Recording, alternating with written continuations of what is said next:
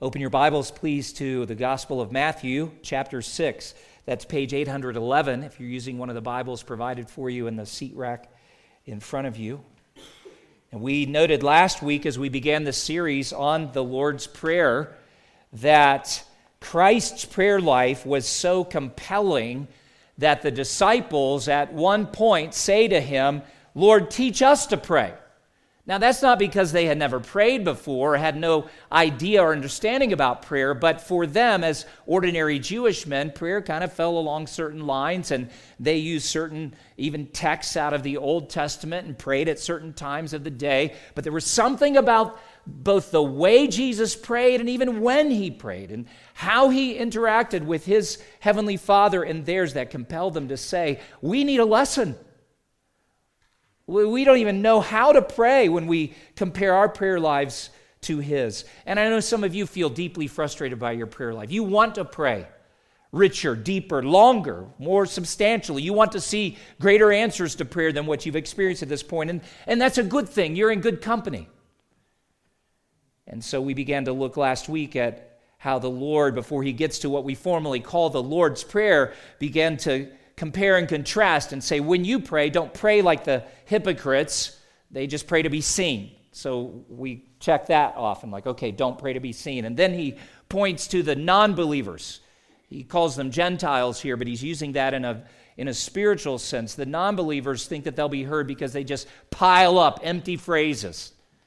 And then he says, but when you pray, First of all, know that you're praying to a, a, father who, though he is in secret, you can't see him with your eyes, he sees you.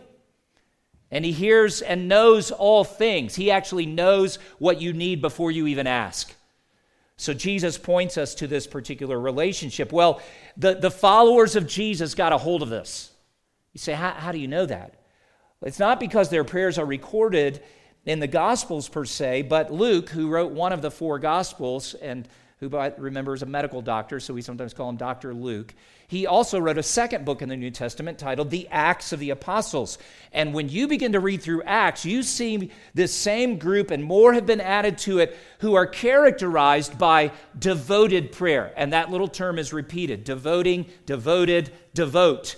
Acts 1:14, they're waiting as God, as, as the Lord Jesus had told them uh, just prior to his ascension. You wait in Jerusalem, wait for the Holy Spirit, and when he comes, uh, you, you will know something extraordinary. And so they are gathering in chapter 1, and verse 14 records for us these with one accord were devoting themselves to prayer together with the women and Mary, the mother of Jesus, and his brothers. And then chapter 2 tells us the Holy Spirit came according to promise. We call it Pentecost, but what an outpouring it was. And the Lord really did ignite his church. They are sharing the gospel and evangelizing. Thousands of people are being converted. And you come to the end of chapter 2 and you read again, and they devoted themselves to four things the apostles' teaching and the fellowship, to the breaking of bread, and the prayers and you continue to read and you see how the church is growing and you come to chapter 6 where there's actually a little bit of internal strife and conflict and, and some of the, the gentile widows are being neglected and they, some even think there's a conspiracy behind it and the apostles you know call a, a meeting and say hold on a minute.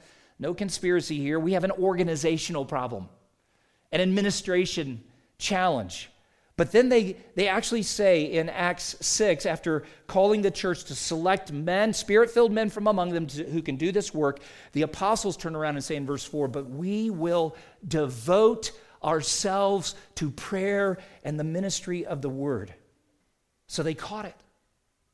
And there should be no doubt in our minds that the progress of the gospel message through the ages, and the growth of the church in the world has been tied and is tied directly to the devoted prayer of individuals and assemblies like ours. It's part of the reason we're taking time this month to emphasize it in a, in a special way. It's part of the reason that in Equip class, we're going to spend a good portion of that time this morning praying together. It's where we were Wednesday night for our praise and prayer time. And we're going to be there at some strategic points all through the month of January because we believe, as these first disciples did, that prayer really is a gift of God and it moves the hand of God as He establishes His dominion. I wonder, though, how many of us have a habit of, of any kind or a practice of prayer that would, be, would, would or could be described as devoted. Think about that for a moment. It's easy to rely on others or just assume, well, you know, I'm sure our pastors pray. We do, not perfectly. Well, my parents pray. Probably. Or, you know, my grandfather is just, he is a mighty man of faith. He prays. Okay, that's, we're happy for him. But what about you? Do you see the, the need and the necessity of it? This kind of devotion and prayer is not simply a matter of, of raw discipline. We know that in part because if that had been the point, Jesus would have probably only spoken one word, maybe two. In answer to, Lord, teach us to pray, if it were just a matter of discipline, he might have turned around and said, just pray, just do it. But no, he begins, doesn't he? And this is where we were last week, and we're going to spend a little time even this morning. First of all, telling us about the who of our prayers. Who are we praying to? And then he's going to move into not even the how of prayer, but he's more focused on the what. What are we praying for? To what end are we praying? And those are the critical things for us. So as we begin this morning, look at verse 9. I want to begin reading here, and just two verses for our attention this morning. But as the Lord Jesus says to his disciples, Pray then like this. Look at where he begins Our Father in heaven, hallowed be your name. Your kingdom come, your will be done on earth as it is in heaven. We're looking this morning at the king that we're praying to and the kingdom of this king that we are seeking. That would be like a one just little succinct thought that I, that I believe is packed into these two verses. Notice, first of all, we pray to a Father who is King. He's not just the seeing, knowing uh, Father that we were looking at last week, but He's King. A little side note, real quickly. Don't you love the fact that Jesus says, Our Father, reminds us that we share Him? We really are a family. I, I, even appreciated the way Randy led us in prayer at the outset after he included a portion of a psalm. I'm assuming, was that a psalm that you used at the outset? Do you remember the number? Psalm 28. Always great to pray scripture back to God, right? But then did you hear the shift? The psalm itself is written in the first person. I, and I can't remember if there was a me or mine in there at all, but it was first person. But then as Randy was leading us in prayer, he broadened it and used terms like we and our and us. And that's good and right, especially in a setting like this. You may have been in one of those prayer meetings Uh, or even a gathering where it's almost a little uncomfortable that you suddenly feel like you interrupted a very personal conversation between one person and the Lord. That's not wrong. It, it, just in an assembly like this, the plurals are important. And Jesus even uses one here our Father. But notice he says, secondly, in heaven. In heaven. Heaven is not simply a reference to the, the realm above this world, the next world, as we sometimes refer to it. It's not even simply the realm where God makes his dwelling, although that is true, but in this context, it has reference to God himself as the transcendent, sovereign, majestic power that he is and that he administers, or we could even say wields, for heaven is the location of his throne. We read Psalm 47 at the outset of the service, and let me take you back to verse 8. God is the one the psalmist describes as reigning over the nations. And then Psalm 47 8 says, God sits on his holy throne. And that throne is at the center of heaven. Doesn't lie at the outskirts, it's not kind of on the edge or tucked out of the way, but heaven itself is constructed. You can read Revelation and see this, but heaven itself seems to be constructed around the throne and all activity centers on that throne. And the majestic one who sits upon that throne is the Father to whom we are praying. Let's go back to Nebuchadnezzar's testimony in Daniel 4. Matt touched on this, but if you have not read that story, you should. Da- Nebuchadnezzar was the most powerful king in the world at that particular moment in history, wealthy beyond imagination able and wise. I mean, the construction projects alone that he undertook are remarkable. Militarily, I mean, just mighty, unconquerable, seemingly. And his pride swelled to the point, and then God struck him with a kind of insanity. And he actually left the palace and lived in the open fields like an animal for seven years, I think it was. And at the end of that season, God restored his sanity. And not just that he could re enter the life he had left and, and assume the responsibilities of a monarch of great power again, but he came back to his senses with humility. And that's what's captured in Daniel 4 34 and 35. So when we read him saying, My reason returned to me, and I blessed the Most High and praised and honored him who lives forever. Those weren't things that characterized Nebuchadnezzar prior to his insanity. And you know, that doesn't characterize some of you this morning. You think it is irrational or unreasonable to praise and honor and worship a king you can't see. It's actually the most compellingly logical choice when you consider the universe you're a part of and how small and insignificant and powerless you really are. Nebuchadnezzar goes on to say, All the inhabitants of the earth are accounted as nothing. And he, that is the King of heaven, does according to his will among the host of heaven and among the inhabitants of the earth, and no one can stay his hand or say to him, What have you done? Now, we often ask that question, don't we? Don't we? I mean, I would say I'm wrestling with some things right now, like, Lord, what is this? What have you done? What are you doing? But this God is in the heavens. I'm not. This God is seated on the throne, and you're not. This God has a word so powerful that all he has to do is say, Let there be light. And the miracle of light appears in the universe of his making. I'm just happy if a, if a wall switch obeys my sovereign will, and when I flip it up, light comes on. You ever hit a wall switch where you're like, and nothing happens. And then you think if you, if you flip it harder, maybe that will work. If you pound on the wall beside it, sometimes you even invoke curses on the electrical grid. Those curses amount to nothing because you're not king. This is the great king, and he is our father. I love the words of the 18th century pastor and hymn writer John Newton. He wrote the, probably the world's most famous hymn, Amazing Grace. He wrote hundreds more.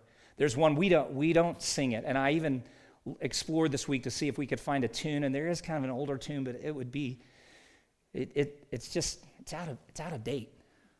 You know, like kind of like my grandpa's suits, who is with Jesus now. So you know, I remember as a kid though thinking, Grandpa, you should dress differently. But these words are not out of date. Newton wrote in the second stanza of his hymn, "Come, my soul." thy suit prepare. He's not talking about the suit, my grandpa's suit. He's talking about make your case. But in the second stanza, he writes, Thou art coming to a king, large petitions with thee bring. For his grace and power are such, none can ever ask too much. Is there something on your heart today that seems like too much?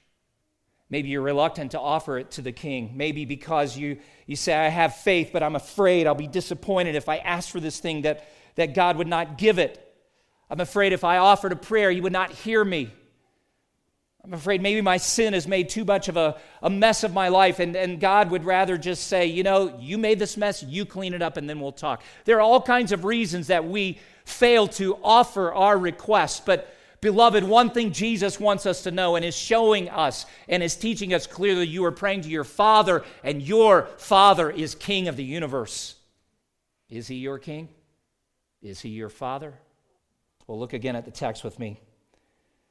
Our Father in heaven, hallowed be your name. How important is your name to you? Perhaps you were named after a family member or friend who meant a great deal to your parents. Perhaps your name carries a special meaning. No one here is named Sally, so I can use it safely, I, I think, unless some of our guests are.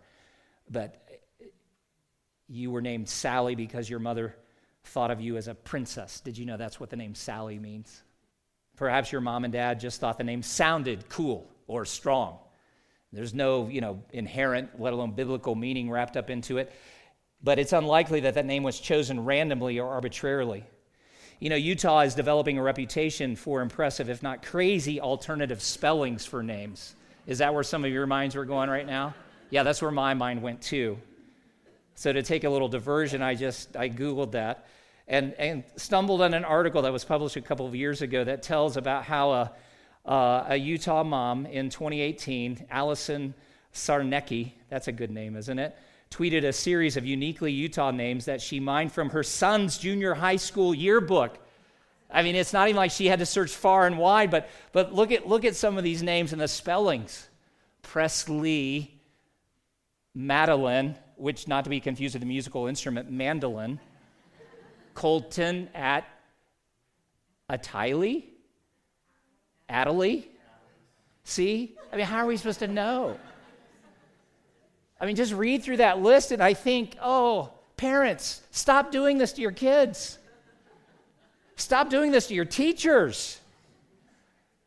Kristen is a substitute teacher periodically, and she comes home sometimes like, you won't believe the spelling of this particular name. So, you know, I mean, names are important you know, spell them however you want. But I dare say that they're significant when we choose them. And you know, God's name is really important to him. And we are praying for God's name to be honored. Do you know why that is? First of all, God's name represents the sum total of all that he is. That's why there's not just one name. Now, there's one special name that he has revealed himself by, but there are hundreds of names and titles in the Bible where God reveals himself to us. He didn't choose these names just because he thought they sound cool or he wanted to monkey with the spelling a little bit and kind of, you know, intrigue or challenge us as to how we're going to pronounce them. But you encounter all kinds of names and titles. The, the simple Hebrew name El refers to God as the mighty one. And when you couple that with El Shaddai, you find that he is revealing himself as God Almighty, Elohim, God in the fullness of his power. Elyon, Most High. Adonai, God as Master or Lord. And then the special name that in Old English we pronounce Jehovah, it's been modernized, and I think rightfully so, to Yahweh. That's the, the great I am the self existent, covenant keeping God, the one who did not have a beginning, who has no end. He doesn't draw power or resources or energy from any other source, but in him is life.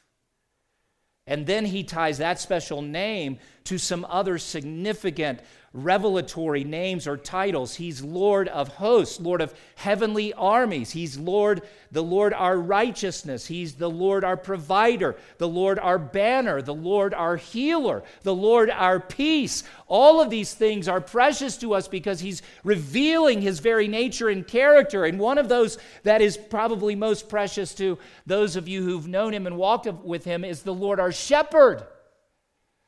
We need him to be all of these things. So when Jesus prays in John 17, 6, saying, I have manifested your name to the people whom you gave me out of the world, he's indicating that he has faithfully revealed the nature, the character, the person of God the Father to the disciples. He's shown them in his flesh who God truly is. And our prayers run right, right along behind the incarnation, if you will, to say, Oh Lord God, make your name great in our day in the way Jesus made your name great through his life and death and resurrection. The word hallow simply means to reverence, to honor, or glorify, but specifically to, to reverence, honor, and glorify him as he truly is. And we pray for this to happen. It doesn't mean, although this would be a, a very narrow application, Lord, let people stop taking your name in vain. Lord, don't let your name be a curse word or an oath any longer. We, we should long for that. And even as I was studying this week, I thought, you know, my, my ears are, are becoming a little tone deaf to the cultural use of God's name in vain. That's a grief that I'm not more grieved. I leave that for you to think of, but more than this, I want you to see the kingdom focus of this prayer. Think of some of the current ideas about God. From the atheists who believe there is no God, through the agnostic who's uncertain whether there is a God who can be known. You have very religious, committed groups like the Hindus who actually believe there are thousands of gods. the Buddhist who believes there are supernatural beings, but not really any gods in the formal sense. The Muslim believes in a God, but he's a very different God from the God of the Old Testament and the New Testament as, as, as Jesus has revealed him. And even in our context, the prevailing religion in Utah teaches that God was once a man as we now are, but through long eons of progression, left his humanity behind and entered the realm of the divine. Now, my friends, all of these are, are probably well intentioned. And for many, they would think it, it's rational, it makes sense to me. And as I've processed all this, sure, sure. But with reference to this God that we are praying to, our Father who's King, those are wholly inadequate and inaccurate. And so we're praying that God's name would be hallowed. And in part, that means we are praying that He would be known for who He truly is. We're praying for the truth about God to be known and believed and embraced.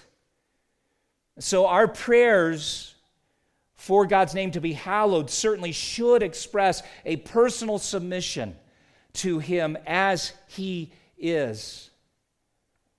But they also are kingdom focused, where we're saying, Oh Lord, don't let it stop with me.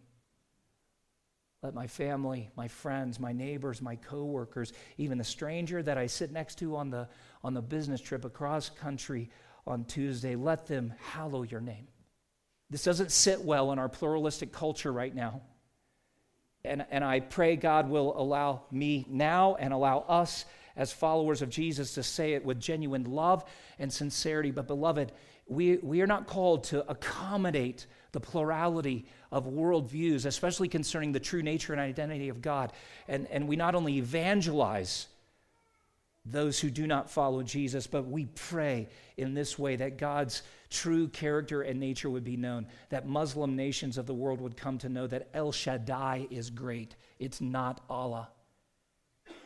We pray that the Buddhist monk will come to know that Yahweh Shalom is his peace, not a state of mind that he could reach through some form of his meditation. We pray that the materialistic Americans uh, that live and work and do school and sports all around us would come to know that, that Jehovah Jireh is both the eternal provider and the eternal provision himself. It's not the government, it's not the 401k, it's not the big salary I can pull down, it's not the union I'm a part of. This God in heaven must be the personal life and security of my soul. And we pray that our dear religious friends in Utah would come to understand that Jesus Christ is the eternal I am, the God who has no beginning and no end. He's not one of millions of spirit children conceived of a heavenly father and a heavenly mother sometime back in the, in the premortal existence. We want them to hallow God's name. It's hard to pray that if you don't know Him. It's hard to find your prayer life exhilarated by this truth if it's not intensely personal for you. And this is the day that some of you need to lay down your pride of intellect, lay down your resistance to God's truth as He has graciously and tenaciously spoken it into your soul over a period of time and say, Lord God, for the first time in my life, I will hallow your name by my repentance and faith. We pray for the honor of the Father's name. Look at the next phrase. We pray for the establishment of the Father's rule. We were singing it earlier in the service Your kingdom come, your will be done on earth as it is in heaven, is how verse 10 reads. Now, generally, broadly speaking, you could understand God's kingdom simply as his sovereign rule over all things. And so there's a present aspect of it. He is king. The, the psalm we read earlier. He sits on his throne right now. We're not waiting for him to take the throne, for somebody to give it to him. He's there right now. But part of this prayer does, in fact, have a future eternal kingdom in view. And this is what we get so excited about leaving this world, this life behind, and entering into eternity, the presence of God, where we will see him in his glory. We will be transformed and made like the Lord Jesus Christ. We will live in a real place called heaven, walk on streets of gold, be healed by the leaves of those trees that line the river uh, that makes the city of God so glad. All of those things are described for us throughout the scriptures, probably none with more clarity than Revelation. And in Revelation 11, verse 5, we read that the seventh angel, this is in the last days of, of human history, there, there's a, there are seven angels who blow trumpets, signaling all kinds of things. The seventh angel who blows his trumpet, here, here's what unfolds. John writes, There were loud voices in heaven saying, The kingdom of the world has become the kingdom of our Lord and of his Christ, and he shall reign forever and ever.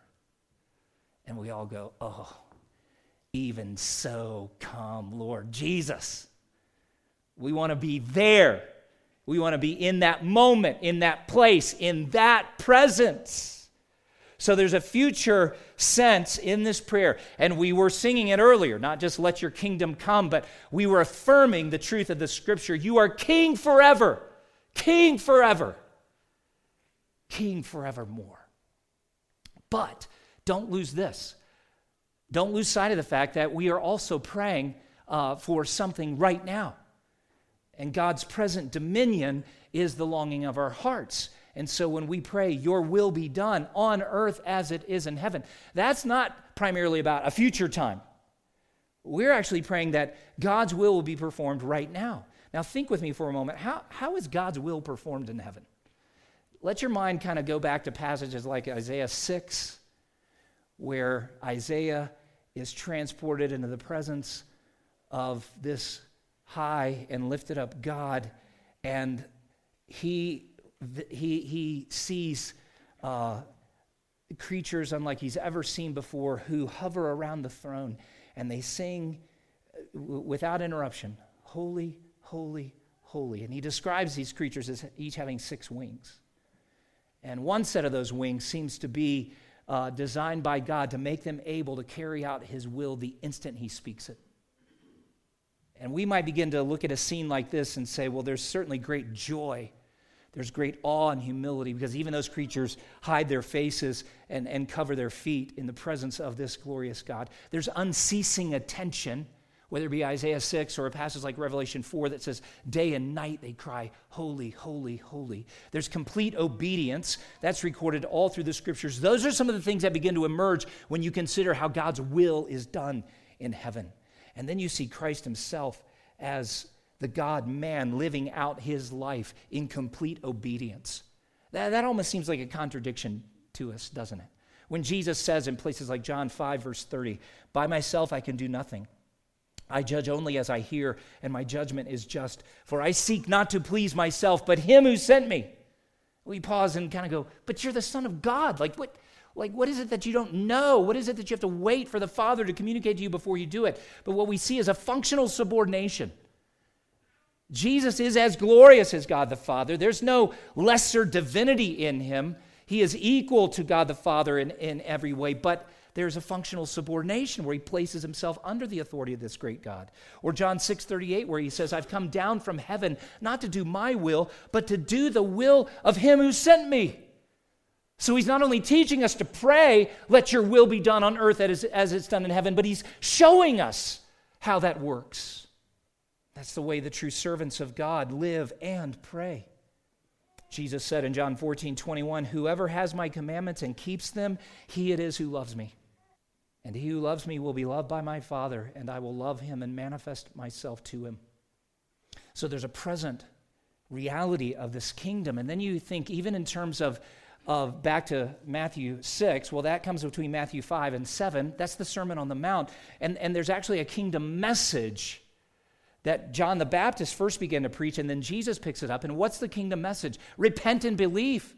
And then there's a kingdom ethic that follows. And Jesus captures this in the Sermon on the Mount, where he is very serious about the commands to love one another. He's very serious about walking in humility, of being people of generosity and kindness, of forgiveness and reconciliation. Why? Because those are aspects of kingdom ethic. And when Jesus really is king of your heart, he begins to transform your personal ethic. And then there's a kingdom priority. You come to the end of this very chapter and you hear Jesus first so sweetly saying, Don't be anxious about your life, what you're going to eat, what you're going to wear, you know, the house you're going to live in. But seek first the kingdom of God and his righteousness. See, if he just cut it off at that first point, we might think that all we need to do is just keep waiting for heaven, waiting for that future kingdom. No, there's a present aspect of his dominion that he wants us to embrace by faith and live out in day to day life. And this is what Jesus is calling us to pray through. I love the book Instruments in the Redeemer's Hands, written by Paul Tripp. I've shared this with you before, but it was gripping when I first read it. It's gripping and convicting each time I go back to it. Tripp, as he just wisely and so often succinctly can, can nail it, says, If we were honest, we would have to confess that the central prayer of our hearts is, My kingdom come. And that shows up every day. Sometimes it shows up in just a, a rebellious spirit where we just see something straight up in the word, we're like, Nope, not doing that. Other times, God, in His providence, because as king, He orders all things in the universe I tell you something really practical. This is I'm almost embarrassed to share this. You've been so kind. You're praying with us about Kristen's illness. I've got a set of challenges of faith right there that are going right now. But you know what hit yesterday? I think my dog has an ear infection. She's just restless. I'm trying to prepare, put the finishing touches on the sermon last night. She comes down. She is she's not lying down at my feet like she does from time to time. She's walking in and out around my legs, around my desk, sitting there looking at me, and I'd pat her on the head and rub her, you know, ears a little bit because I, I was already telling, but I'm like, I got to do the Lord's work. Doggy, go somewhere else. She will not leave me alone. Finally, finish up, go upstairs. She never comes upstairs. Guess where she came? About 9:45 last night. Comes in, stands at the bed, just looking at me. I know she's uncomfortable. I jump online. I look for emergency vet services. There's one up in Salt Lake City. Google Maps says it's 17 minutes away. Closes at midnight. I'm like, well, I can certainly be there before midnight. But God, really? Your word says the righteous man regards the life of his beast. I care about my puppy, but I don't have the capacity to heal my puppy right now. Would you take away this ear infection? God, you are healer. She's not better. I load her in the car in the rain, drive up I 15 exit, pull up to MedVet, parking lot's full. I'm like, it's 1025. Are there that many dogs in Salt Lake City that need emergency care? Yes. I go in, ladies kind, give me a second, handling other people. I'm like, I, I, can see that. Sure, I wait. As I'm waiting, I look on the whiteboard behind her. It says current wait, two to three hours. She gets off her little phone call. Another doctor walks through and they talk a little bit. And she says, How may I help you? My first question is I say, Is, is that whiteboard message accurate, like two to three hours? She's like, Yes, it is. I turned and walked out. I'm like, Bristol, I'm sorry. You're going to have to tough it out. Like, I'm not, I'm not staying here until 1.30 in the morning. Now, I know some of you are like, You are the world's worst. I, I confess. I drive home get out. Kristen's like, wow, you're back early. What? So I explained to her, jump online again, home remedies for doggy ear infections. And so I'm getting the apple cider vinegar out. And this morning I'm anointing her, not anointing her, I'm, use, I'm using olive oil because that'll soothe the dog's ears apparently. Waiting, praying, like literally. I mean, I've, I've spent a good deal of time since last night praying for the healing of my puppy. And I leave, I came to church before uh, Kristen left this morning. You didn't report that she was miraculously healed in the time I left. Like it's it's like this it's it's like this background noise in my head and my heart today. I love my dog. She's a beautiful gift of the Lord. But the reality is, I want her healed because that's my kingdom agenda today. Because, and I can make it sound really spiritual, right? But the bottom line is, I don't want my, my schedule and my comfort messed with. That's what's really going on. I'm operating last night, seated on my throne, until my dog starts walking around my feet. I'm like, hey, it, it, no, the king didn't authorize this. We live a good deal of life trying to sit on our throne, don't we? That's a fairly tame illustration, but part of our prayers for you this week as a pastoral team has been for some really hard situations that you're going through that you're going like, God, what gives? God, why don't you show up right now and, and be the God you promised you would be? Why don't you do the thing I'm asking? Why don't you remedy my marriage? Why don't you bring conviction of sin on my child's heart? Why don't you heal this really serious illness? Why don't you provide the job, provide the finances? Why don't you, and, and you fill in the blank. And, and the question, beloved, is are we doing that from our own throne or are we assuming a different posture? Because God's not waiting at your throne for you to authorize what he actually desires from us is this Lord God, you are king. Let your will be done. Posture is important. I think there's a place for physical posture like that, but more than that, your soul. A husband king will never actually establish peace in his household until he bows before the one king. And a wife king who seeks her desires or her fulfillment or her comfort or her control will never know peace in her realm. No marriage can survive when spouses become their own kings. No family is going to find peace when children become king. Parents, it's hard, but hang in there. You are one of God's primary tools for helping your kid realize they're not king. And the word no is a really good word for them to learn. It infiltrates the church. Pastor kings who are dictators who want people to hop to it when they say whatever they say, and sometimes even try to justify it as if I speak on behalf of God. Touch not the Lord's anointed. It'll destroy the true church. Member kings who want church on their own terms have to have worship and children's ministry and Bible study and weekly schedules according to their own likings. Ministry kings who don't want to be accountable to anyone else, who want to be free to operate and initiate whatever they envision. That's the kind of living that's contradictory to let your kingdom come, let your will be done on earth as it is in heaven. This is more than a rote prayer that God is giving us. And when you think in the personal terms like this uh, of how extraordinary it is that God would recruit us to his cause, first, because, I mean, we, we're not even submitted like we ought to be, but then he's saying, oh, by the way, I want you to pray in this way. Years ago, I took a class in apologetics, and one of the books we read was written by a, a powerhouse of an intellect, but a man who loved God. And the title of the book is Engaging God's World.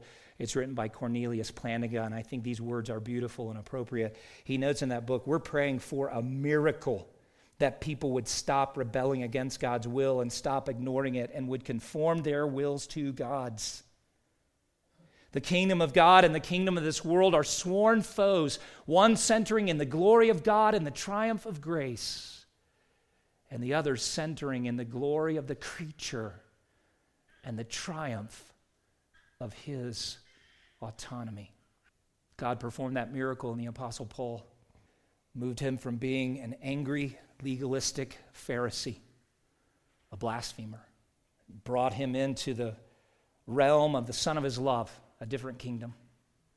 Moved Paul from being all about establishing his own authority and credibility and righteousness on his terms. He was, he was at the center of his kingdom, and God, in grace, moved him out of that and brought him into the kingdom of the son of his love. And in galatians 6.14 paul writes far be it from me to boast except in the cross of our lord jesus christ by which the world his personal kingdom we might say has been crucified to me and i to the world. Would you bow your heads with me please? Who is king of your world functionally? God's king. He's just so exceedingly patient slow to wrath and abundant in mercy, as the scriptures tell us. And you mistake his patience with you as if he's less than sovereign over your life. Oh, that, that's a fatal mistake if you live out all your days with that kind of self deception. Is Jesus your king? And whose kingdom are you seeking? Will you bow before him? First of all, just turn away from all of your sin whether it be sins of self righteousness or sins of great immorality by the world's standards. Turn your back on it right now and turn to this great King who is a Father. Say, God, have mercy on me, forgive me. And then would you bow before him? Get off of your throne and bow at his throne. He's not even asking you, hey, let me be seated on your throne. No, he's saying, come bow before mine. Will you do that? Will you live in that way? Brothers and sisters, some of you are losing heart in your prayers right now, and I, I get it. I've had some conversations with the Lord just this week, the least of which was the one about my dog, but there have been some others. I'm like, Lord, what's the deal? We have prayed. Kristen and I have prayed. My brothers and sisters at Gospel Hope have prayed for salvation, for healing, for blessing, for direction, for correction. We, I mean, we prayed for all kinds of things. And to this point, we haven't seen it. This passage is intended to, to reinforce your faith and grow it and strengthen it, to put fuel in your soul so you won't relent or give up. Not now. Can't at this moment. By God's grace, because we pray to a Father who's King, press on. Press on. Because a day is coming when we will no longer have the privilege of praying these prayers because faith will be sight, hope will have become realized. You have one day less to pray than you did yesterday, and there are no tomorrows that actually are promised. Pray on, dear brother. Pray on, dear sister. The king sees, the king knows, the king moves. Father, seal this truth to our hearts. Humble us as we need to be humbled. Fuel and strengthen us as we need to be fueled and strengthened. But oh, with all our hearts, we pray that your kingdom would come and your will would be done on earth as it is in heaven. In Jesus' name, amen.